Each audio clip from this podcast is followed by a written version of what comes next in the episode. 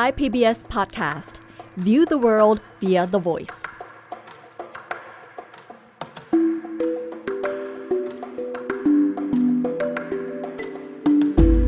ASEAN Eyes เปิดมุมมองใหม่ผ่านเรื่องลึกแต่ไม่ลับของผู้คนสังคมและวัฒนธรรมในอาเซียนกับปรางทิพย์ดาวเรืองสวัสดีค่ะคุณผู้ฟังวันนี้ ASEAN Eyes กับดิฉันปรางทิพย์ดาวเรืองใน Thai PBS Podcast มาพบกันอีกแล้วนะคะเรายังอยู่ในเรื่องของความเชื่อลี้ลับในเอเชียตะวันออกเฉียงใต้บ้านเรากันอยู่นะคะวันนี้ดิฉันอยากจะมาพูดถึงความเชื่อที่เกี่ยวโยงกับเรื่องเศร้าๆเรื่องหนึ่งของประเทศหนึ่งให้กันฟังค่ะเป็นธรรมดาที่ความตายของคนที่ตัวเองรักเนี่ยเป็นความเศร้าที่ใหญ่หลวงของมนุษย์โดยเฉพาะความตายที่ไม่ปกติเมื่อระบบเหตุผลไม่สามารถจะให้คำตอบกับความตายประเภทเหล่านี้ได้มนุษย์จึงต้องหันเข้าหาอำนาจเหนือเหตุผลเพื่อปลอบประโลมใจของตัวเองในหลายวัฒนธรรมในโลกนี้เนี่ยก็เลยมีคนที่ทำหน้าที่สื่อสารระหว่างโลกของคนเป็นกับคนตายคนเหล่านี้มีชื่อเรียกหลายชื่อค่ะเช่นในวัฒนธรรมตะวันตกบางแห่งเขาจะเรียกกันว่าซีเออร์หรือผู้ที่มองเห็นในมาเลเซียนะคะถึงแม้ว่าจะมีคนที่นับถือศาสนาอิสลามเป็นหลักก็ไม่วายมีโบโมหรือว่าพ่อหมอหรือว่าแม่หมอส่วนในเมืองไทยเองเราก็เรียกกันว่าร่างทรงค่ะวันนี้เราจะมาคุยกันเกี่ยวกับประเทศเวียดนามค่ะในพ.ศ. 2537เนี่ยมีนักเขียนชาวเวียดนามผู้ที่มีชื่อเสียงระดับโลกคนหนึ่งชื่อว่าบ่าวหนินเขาได้เขียนนิยายเรื่อง The Sorrow of War แปลเป็นภาษาไทยว่าความโศกเศร้าของสงครามเป็นนิยายที่เกี่ยวข้องกับความทุกข์ยากของสงครามเวียดนามในตอนหนึ่งของนิยายเรื่องนี้เนี่ยเขาได้เขียนบรรยายเรื่องของผีสงครามเอาไว้นะคะเขาพูดถึงเสียงร้องไห้ในป่าของวิญญาณเร่ร่อนของเหล่าทหารที่ตายในสงครามเวียดนามที่ไม่มีใครดูแลเวียดนามนี่ถ้าดูเผินๆแล้วก็ไม่น่าจะเป็นประเทศที่ยังมีความเชื่อเรื่องเหนือธรรมชาติกันใช่ไหมคะอย่างที่พวกเราทราบกันนะคะว่าเขาปกครองในระบบคอมมิวนิสต์มาตั้งแต่ปี 2518 และในปัจจุบันเนี่ยพรรคคอมมิวนิสต์เวียดนามก็ยังมีอำนาจปกครองอย่างเข้มข้นหลักนำทางการเมืองของเขาก็คือลัทธิมาร์กซิสต์เลนินิสต์คาร์ลมาร์กซ์นักปฏิวัติสังคมนิยมผู้ที่ร่วมเขียนเอกสารที่ชื่อว่าคอมมิวนิสต์มานิเฟสโตที่ถือเป็นตำราของลัทธิมาร์กซิสต์เนี่ยนะคะยังได้เคยเขียนประโยคเด็ดเอาไว้อย่างนี้นะคะว่าศาสนาคือยาเสพติดของประชาชนนอกจากนั้นเขายังรวมถึงความเชื่อในเรื่องเหนือจริงทั้งหลายเอาไว้ด้วยคราวนี้ร่างทรงยังจะมีในเวียดนามได้อย่างไรล่ะก่อนอื่นเลยมาร์กซ์หรือจะสู้กับวัฒนธรรมแล้วก็ความเชื่อของมนุษย์ที่ฝังรากลึกกันมานานเป็นร้อยเป็นพันปีได้อย่าลืมนะคะว่าความเชื่อบางอย่างมีมาตั้งแต่ก่อนศาสนาหลักๆจะเกิดขึ้นในโลกนี้ซะอีกความเชื่อเรื่องผีสางก็เป็นเรื่องหนึ่งในนั้นค่ะในเวียดนามเนี่ยมีคนจำนวนมากเชื่อว่าวิญญาณมีจริงตายแล้ววิญญาณก็จะออกจากร่างแต่ก็ยังต้องการดูแลจากคนที่มีชีวิตอยู่ไม่ว่าจะเป็นเรื่องของการเส้นไหว้ให้อาหารหรือว่าเสื้อผ้าเครื่องนุ่งห่มลูกหลานญาติมิตรจะต้องทำบุญและสวดมนต์ในพิธีศพแล้วก็ในเวลา49วันหลังพิธีศพก็ต้องทำพิธีด้วยเพราะว่าเขาเชื่อกันว่ามันเป็นเวลาของการเดินทางของวิญญาณเป็นหน้าที่ของลูกหลานที่จะต้องทำให้ครบถ้วน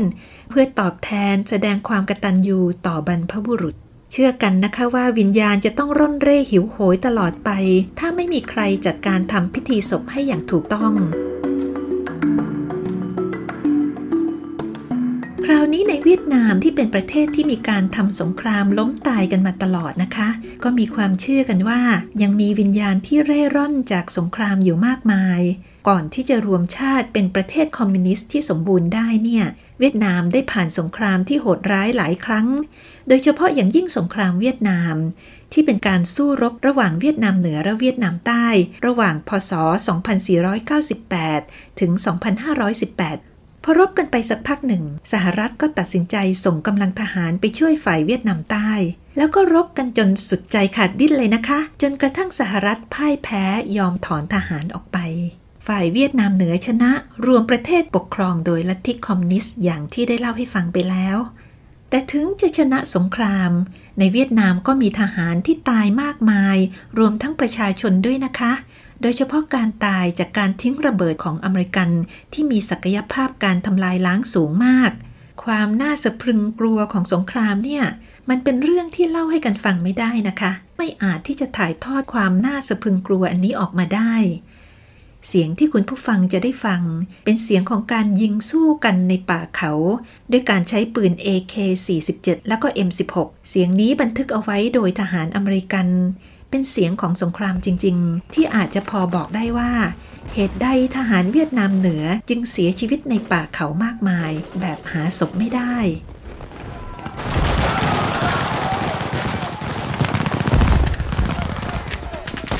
เรื่องความเชื่อเกี่ยวกับวิญญาณเร่ร่อนจากสงครามเวียดนามเนี่ยมีหนังสือเล่มหนึ่งพูดถึงบทบาทของคนทรงว่าถ้าหากว่าคนทรงสามารถค้นหาร่างหรือกระดูกที่ยังเหลืออยู่ของผู้ตายได้ทำให้เขาได้รับพิธีฝังศพอย่างถูกต้องวิญญาณของผู้ตายก็จะมีความสงบแต่ถ้าหาร่างไม่ได้วิญญาณดวงนี้ก็จะอยู่ในสภาพร่อนเร่ที่ในเวียดนามเรียกกันว่าผีสงครามหรือว่าวิญญาณสงครามค่ะความเชื่อเรื่องนี้เนี่ยทางสหรัฐเองก็รู้นะคะในระหว่างการสู้รบกันอยู่เนี่ยเขาเลยฉวยโอกาสปฏิบัติงานทางจิตวิทยาเล่นกับความเชื่ออันนี้ด้วยการอัดเสียงปลอมที่แซงว่าเป็นเสียงของวิญญาณทหารที่ตายแล้วคร่ำครวญหาลูกสาวของตัวเองในป่าแล้วก็บอกเพื่อนๆทหารเวียดนามเหนือว่าให้กลับบ้านเถอะอย่ามาตายแบบเขาเลยถึงแม้ว่าเทคนิคอันนี้จะไม่ได้ผลนะคะเพราะว่าทหารเวียดนามเหนือก็ยังไม่ยอมกลับบ้านอยู่รบกันในป่าจนชนะเนี่ยนะคะแต่เราลองมาฟังเสียงนี้กันดูค่ะ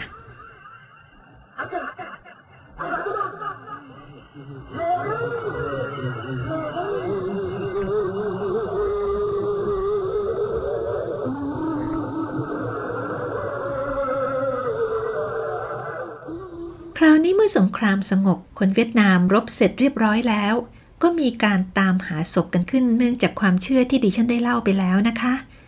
และตรงนี้เองที่บทบาทของร่างทรงเข้ามาเกี่ยวข้อง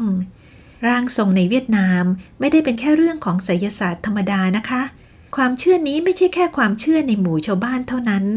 แต่ยังได้รับการยอมรับจากรัฐบาลเวียดนามเองด้วยค่ะในพ.ศ. 2550เนี่ยรัฐบาลเวียดนามได้จัดพิธีอย่างเป็นทางการเลยนะคะเป็นพิธีที่ให้เกียรติกับผู้ที่มีญาณพิเศษหรือว่าพ่อหมอทั้งหลายจำนวน10คนที่สามารถชี้ตำแหน่งศพของทหารที่เสียชีวิตในสงครามหลายสงครามได้ซึ่งเป็นทหารที่รัฐบาลเวียดนามเรียกว่าเป็นผู้พลีชีพเพื่อการปฏิวัติสามารถช่วยค้นหาศพทหารเหล่านี้ได้ถึง 15,000 คนทีเดียวในสายตาของรัฐบาลเวียดนามเนี่ยผู้เสียชีวิตในสงครามยังอยู่ในฐานะของผู้ที่เสียสละเพื่อชาติจึงไม่แปลกที่เรื่องวิญญาณและไสยศาสตร์จึงสามารถผสมผสานกับความรักชาติแบบคอมมิวนิสต์ได้แม้กระทั่งปัจจุบันนะคะยังมีศพทหารที่สูญหายไปเป็นแสนศพเลยนะคะที่ยังหาไม่พบซึ่งก็หมายความว่ายังมีครอบครัวชาวเวียดนามเป็นพันๆครอบครัวที่ยังต้องโศกเศร้าเพราะไม่สามารถทำหน้าที่ของตนให้กับบรรพบุรุษของตัวเองได้เป็นความทุกข์แล้วก็ความทรงจำร่วมกันของประชาชนที่มีสาเหตุมาจากสงครามจึงไม่แปลกที่ครอบครัวเหล่านี้มีความพยายามในการหาศพผู้ตายรวมทั้งการใช้คนทรงในการช่วยหาศพคนตายด้วย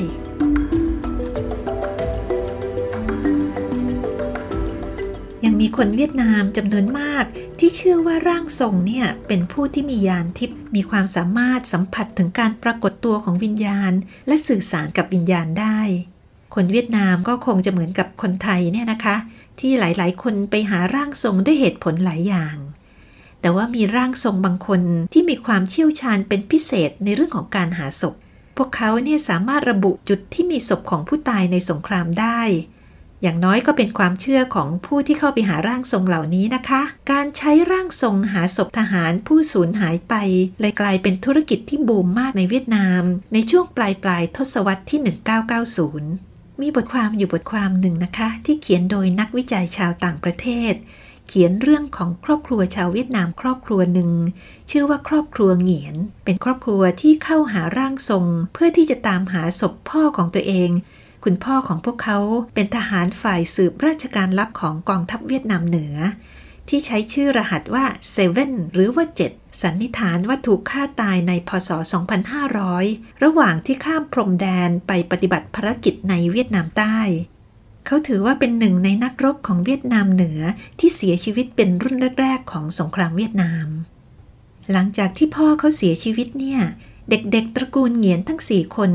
กับแม่ที่มีอายุ28ปีก็ย้ายไปอยู่ที่โครงการที่พักอาศัยในฮานอยนะคะที่เป็นโครงการที่รัฐบาลเวียดนามจัดหาให้นักการเมืองและนายทหารระดับสูงพวกเด็กๆเนี่ยของย่านนี้เนี่ยส่วนใหญ่จะโตขึ้นมาเป็นคนในระดับนำของสังคมทั้งทางการเมืองแล้วก็เศรษฐกิจนะคะพี่ใหญ่ของพี่น้องตระกูลเหงียน4คนเนี่ยชื่อว่านายพลเหงียนมีอายุแค่6ขวบตอนที่พ่อเขาตายนายพลเหงียนโตขึ้นเป็นทหารได้รับยศนายพลมากว่า40ปีตอนที่การค้นหาเริ่มต้นเนี่ยเขาเกษียณอายุแล้วนะคะในพ.ศ. 2540นายพลเหงียนพี่ชายคนโตกับน้องชายแล้วก็น้องเขยรวม4คนก็เริ่มกระบวนการค้นหาศพของพ่อเพราะว่าปีนั้นเนี่ยเป็นปีที่คุณแม่ของพวกเขาเริ่มแก่ตัวลงแล้วคุณแม่ก็ยืนยันว่ายังไงลูกๆก็ต้องช่วยกันหาร่างของพ่อเอากลับมาให้ได้สมาชิกในครอบครัวที่เป็นน้องๆของเขาก็เห็นด้วยพวกเขาเนี่ยอยากจะรู้จุดที่พ่อเสียชีวิตแล้วก็อยากรับร่างของพ่อมาทำพิธีฝังอย่างถูกต้องก็มีแต่นายพลเหงียนพี่ใหญ่ที่เป็นมาร์กซิสต์ที่ไม่มีความเชื่อเรื่องไสยศาสตร์เลยนะคะที่ตอนแรกก็ไม่ค่อยเห็นด้วยแล้วก็ไม่ค่อยแน่ใจแต่ด้วยความที่เป็นลูกชายคนโตมีหน้าที่ต้องดูแลทุกสุขของครอบครัวสุดท้ายก็ยอมตกลงครอบครัวเหงียนเริ่มต้นด้วยการค้นหาหลักฐานให้มากที่สุดเท่าที่จะทำได้มีการตัดข่าวหนังสือพิมพ์มีเอกสารการให้ปากคำของคนที่รู้จักพ่อของพวกเขามีภาพของครอบครัวก่อนพ่อจะถูกฆ่าแล้วก็มีบันทึกความทรงจำของสายลับเวียดนามเหนืออีกคนหนึ่งที่ได้พบพ่อของเขาก่อนที่พ่อจะตายและที่สำคัญนะคะก็คือการไปหาคนทรงเพื่อให้ได้ข้อมูลมาแล้วก็ปฏิบัติตามคำบอกเล่าของคนทรงนี่แหละค่ะร่างทรงที่ครอบครัวเหงียนไปหาเนี่ยเขาชื่อว่ามินหรือว่าบ้านเราอาจจะเรียกว่าพ่อหมอมินก็ได้นะคะพ่อหมอมินเนี่ยอายุราวๆ40ปีเขาเป็นคนที่แต่งงานแล้วมีลูก2คนมีการศึกษาที่ไม่สูงนักแค่ระดับประถมเท่านั้นเองค่ะนอกจากนั้นเขายังเป็นคนที่ไม่เคยเดินทางไกลออกจากหมู่บ้านเลยในชีวิตยกเว้นไปฮานอยแค่ครั้ง2ครั้งเท่านั้นเองยังไงก็ตามพ่อหมอมินเนี่ยเป็นร่างทรงที่มีชื่อดังมากนะคะเพราะว่าเขามีประวัติว่าสามารถระบุที่ตั้งของหลุมฝังศพของทหารคนอื่นๆมาแล้วหลายคนจนกระทั่งหนังสือพิมพ์ของพรรคคอมมิวนิสต์เวียดนามถึงกับรายงานเรื่องของเขาไว้ร่างทรงคนนี้มีผลงานดีเด่นอยู่เรื่องหนึ่งค่ะคุณผู้ฟังคือเขาสามารถระบุจุดของหลุมฝังศพของบิดาของรัฐมนตรีช่วยว่าการกระทรวงคมนาคมของเวียดนามในตอนนั้นได้คุณพ่อของรัฐมนตรีช่วยท่านนี้เนี่ยเสียชีวิตในสงครามต่อต้านฝรั่งเศสในพ.ศ. 2486ซึ่งรัฐมนตรีท่านนี้ก็ถึงกับเอาไปพูดในพิธีระลึกถึงทหารผู้เสียสละเพื่อชาติที่จัดขึ้นที่โฮจิมินห์ซิตี้ในพ.ศ. 2540ซึ่งเป็นปีที่ครอบครัวเหงียนเริ่มค้นหาพ่อของตัวเองนั่นแหละค่ะพ่อหมอมินคนนี้ตกลงรับค้นหาหลุมศพของบิดาพี่น้องตระกูลเหงียนโดยไม่รับค่าตอบแทนนะคะ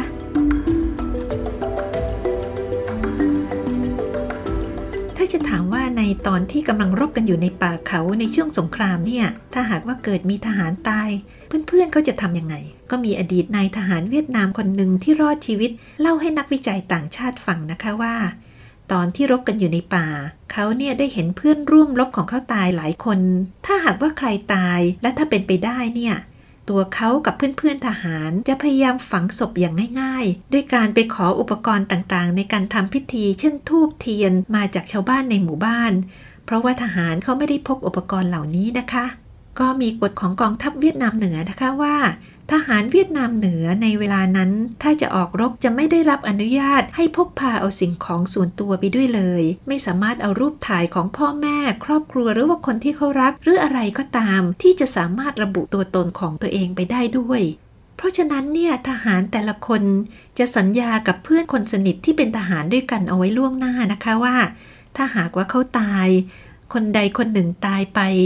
อีกคนหนึ่งจะต้องพยายามทำหน้าที่แจ้งข่าวให้ครอบครัวของเขาทราบ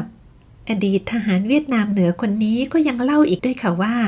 หากว่าจะต้องฝังศพเพื่อนทหารในป่าเนี่ยพวกเขาก็จะเขียนชื่อแล้วก็ที่อยู่ของผู้ตายจุดที่เสียชีวิตแล้วก็ที่สำคัญมากก็คือวันที่เสียชีวิตเอาไว้ในกระดาษแผ่นเล็กๆแล้วก็เอากระดาษแผ่นนั้นเนี่ยม้วนบรรจุไว้ในหลอดที่เป็นหลอดยาเพนนิซิลินที่ใช้หมดแล้วแล้วก็ผนึกอย่างระมัดระวังโดยการใช้น้ำตาเทียนนะคะก่อนที่จะใส่เอาไว้ในปากของศพทำด้วยความหวังว่าวันหนึ่งจะมีคนมาพบร่างที่เหลือของผู้ตายแล้วก็จะช่วยทำพิธีฝังศพอย่างถูกต้องให้เพื่อให้วิญญาณของเขาเหล่านั้นไปสู่สุคติเรื่องของความผูกพันกับผู้ที่เสียชีวิตในสงครามเวียดนามเนี่ยเป็นเรื่องที่ลึกซึ้งนะคะ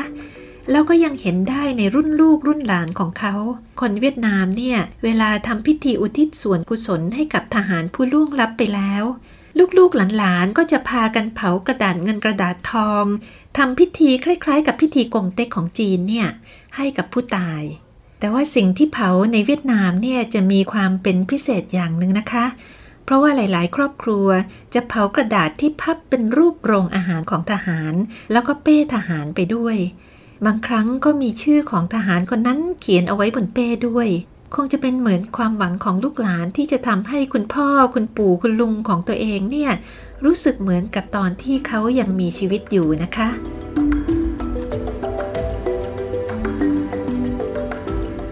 คราวนี้กลับมาที่พี่น้องตระกูลเหนียนค่ะพอพวกเขาไปพบร่างทรงที่บ้านร่างทรงก็ทำพิธีสื่อสารกับวิญญาณระหว่างการทำพิธีเนี่ยก็มีการวาดแผนที่แผ่นหนึ่งขึ้นมานายพลเงียนก็บอกกับนักวิจัยว่าแผนที่แผ่นนี้เนี่ยเป็นแผนที่ที่คล้ายๆจะอ่านได้จากทั้งสองด้านด้านหนึ่งเป็นแผนที่ธรรมดาที่คนสายตาอย่างพวกเขาเนี่ยอ่านได้อีกด้านหนึ่งต้องอ่านด้วยการเอาไปส่องกับแสงสว่างเท่านั้นภาพสองภาพในแผนที่แผ่นนี้ก็ซ้อนกันอยู่ด้านที่เป็นแผนที่ธรรมดา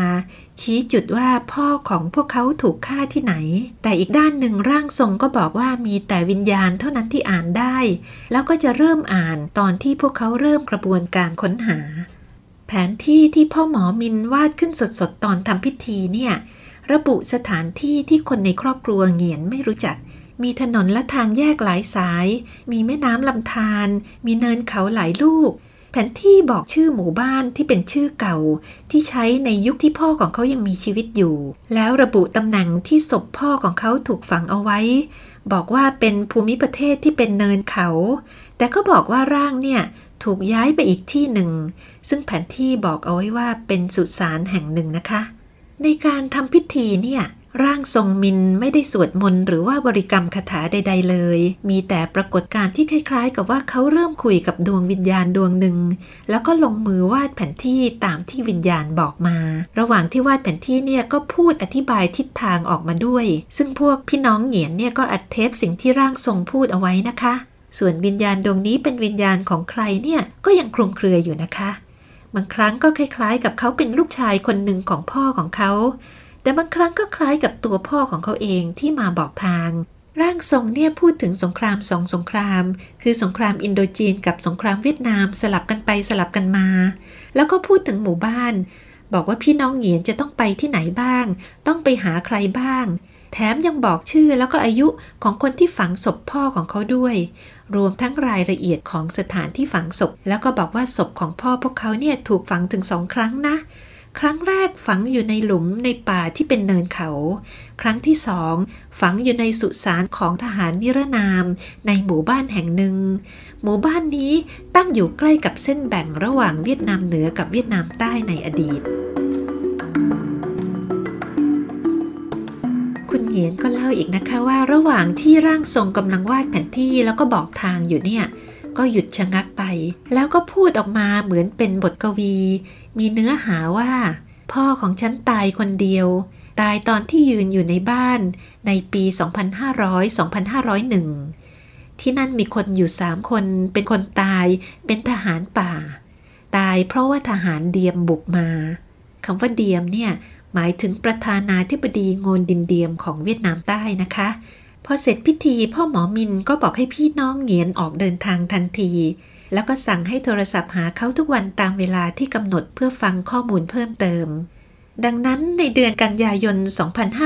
2540 พี่ชายน้องชายแล้วก็ลูกเขยตระกูลเหงียน4คนก็ออกเดินทางหาศพของพ่อนะคะโดยมีที่หมายก็คือสุสานที่ใช้ฝังศพทหารนิรนามที่อยู่ในหมู่บ้านแห่งหนึ่งตอนกลางของประเทศเวียดนามในปัจจุบันพวกเขาเดินทางมาถึงหมู่บ้านแห่งหนึ่งชื่อของหมู่บ้านแห่งนี้เนี่ยเปลี่ยนไปแล้วจากที่ร่างทรงเคยบอกนะคะในอดีตหมู่บ้านนี้เนี่ยอยู่ในเขตเวียดนามใต้สิ่งที่พวกเขาทำเป็นสิ่งแรกตามคำสั่งของร่างทรงก็คือไปพบชายชราที่ใส่ชุดตามประเพณีของเวียดนามตอนที่มีพิธีเฉลิมฉลองในหมู่บ้านชุดแบบนี้เนี่ยคนในยุคนี้ไม่ค่อยใส่กันแล้วนะคะยกเว้นคนแก่บางคนและร่างทรงก็ยังสั่งเอาไว้ด้วยว่าให้เขาเดินทางไปถึงหมู่บ้านในวันที่มีพิธีฉลองวันเดียวกันเลยแล้วเขาก็จะพบกับกลุ่มชายชราที่จะสามารถช่วยเขาได้พวกลูกชายตระกูลเหงียนก็ทำตามคำสั่งอย่างเคร่งครัดนะคะแล้วก็พบชายชราที่ยังใส่ชุดแบบโบราณอยู่กลุ่มนึงจริงๆเขาก็ตรงเข้าไปหาแล้วก็เอาภาพถ่ายของพ่อเข้าไปถามทันทีภาพนี้เป็นภาพที่พ่อของเขาถ่ายไว้ก่อนเดินทางเข้าป่าเป็นภาพของชายหนุ่มแต่งตัวทันสมัยใส่หมวกแบบตะวันตกกำลังยืนพิงกำแพงผลก็คือเขาก็ได้พบคนที่เคยพบพ่อเขาจริงๆค่ะมีชายชราคนหนึ่งในกลุ่มพอเห็นรูปพ่อแล้วก็บอกว่าเขาจำหน้าคนคนนี้ได้ตัวเขานี่แหละที่เป็นคนที่ฝังศพคนคนนี้หลังจากที่เขาถูกฆ่าในพ.ศ. 2500 ชายชราคนนี้เนี่ยในเวลานั้นอายุ75ปีแล้วนะคะซึ่งก็แปลว่าตอนที่ฝังศพพ่อของตระกูลเหงียนเนี่ยเขามีอายุราวๆ35ปีนอกจากคนคนนี้ก็ยังมีคนชราหลายคนในหมู่บ้านที่ช่วยยืนยันว่ามีการฝังศพนี้จริงๆรวมทั้งประธานสาขาพรรคคอมมิวนิสต์ประจำหมู่บ้านก็ช่วยยืนยันด้วยประธานสาขาคนนี้ก็เล่านะคะว่าพ่อของเขาเองที่เป็นผู้สนับสนุนพรรคคอมมิวนิสต์เวียดนามเนี่ยเคยเล่าให้เขาฟังว่า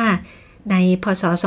2500 มีทหารถูกฆ่าตายในเขตหมู่บ้านเป็นทหารของเวียดนามเหนือที่ทหารเวียดนามใต้เป็นคนยิงหลังจากที่เขาตายแล้วก็พบปืนที่ทำจากประเทศจีนตกอยู่ข้างๆศพซึ่งก็แปลว่าผู้ตายเป็นทหารเวียดนามเหนือจริงๆนอกจากนั้นทหารคนนี้เนี่ยยังมีเสื้อฝนที่ใช้กันในเฉพาะในพื้นที่เวียดนามเหนือในกระเป๋าของเขามีข้าวเหนียวปั้นเป็นก้อนเล็กๆอยู่2ก้อนข้าวเหนียวนั้นเนี่ยยังอุ่นอยู่เลยนะคะเพราะข้าวเหนียว2ก้อนนี่เองเนี่ยที่ทำให้คนทั้งหมู่บ้านนี้ถูกลงโทษฐานส่งเสบียงให้กับกองกำลังเวียดนามเหนือถึงขั้นที่ว่าคนในหมู่บ้านบางคนถูกประหารชีวิตเลยค่ะทีแรกเจ้าหน้าที่เวียดนามใต้ไม่อนุญาตให้ทำพิธีฝังศพนะคะแต่3วันต่อมาก็เปลี่ยนใจอนุญาตให้ทำพิธีได้ชายชราที่เป็นคนฝังศพเขาก็เล่าให้ฟังว่าเขาฝังศพคนนี้เอาไว้ตรงใกล้ๆกับจุดที่คนคนนี้ถูกฆ่าก็คืออยู่ใต้ต้นไม้ต้นหนึ่งบนเนินเขาในป่าใกล้ๆกับหมู่บ้านทำให้ชาวบ้านเรียกเนินเขาแห่งนี้ว่าเนินเขาเจ็ดซึ่งเป็นชื่อของคุณเจ็ดเป็นชื่อรหัสของสายลับคนนี้ที่ชาวบ้านใช้เรียกพ่อของครอบครัวเหงียนนั่นเองค่ะพอสงครามจบสิ้นลงชาวบ้านก็จัดการขุดกระดูกของคุณเจ็ดกับศพของทหารเวียดนามเหนืออีกหลายศพที่ฝังอยู่ในบริเวณนั้นเนี่ยไปฝังใหม่ในสุสานที่ตั้งขึ้นสำหรับทหารนิรนามที่อยู่ใกล้ๆกับหมู่บ้าน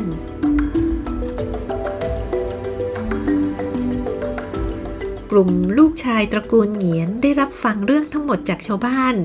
ก็ได้ขออนุญาตขุดศพพ่อของตัวเองจากสุสานนะคะพวกชาวบ้านก็ตกลงเริ่มต้นจากการขุดตรงจุดที่ฝังจุดแรกก่อนคือบริเวณเนินเขาในป่าเผื่อว่าชาวบ้านในตอนนั้นจะเก็บกระดูกไปฝังในที่สุสานใหม่ไม่หมดนะคะ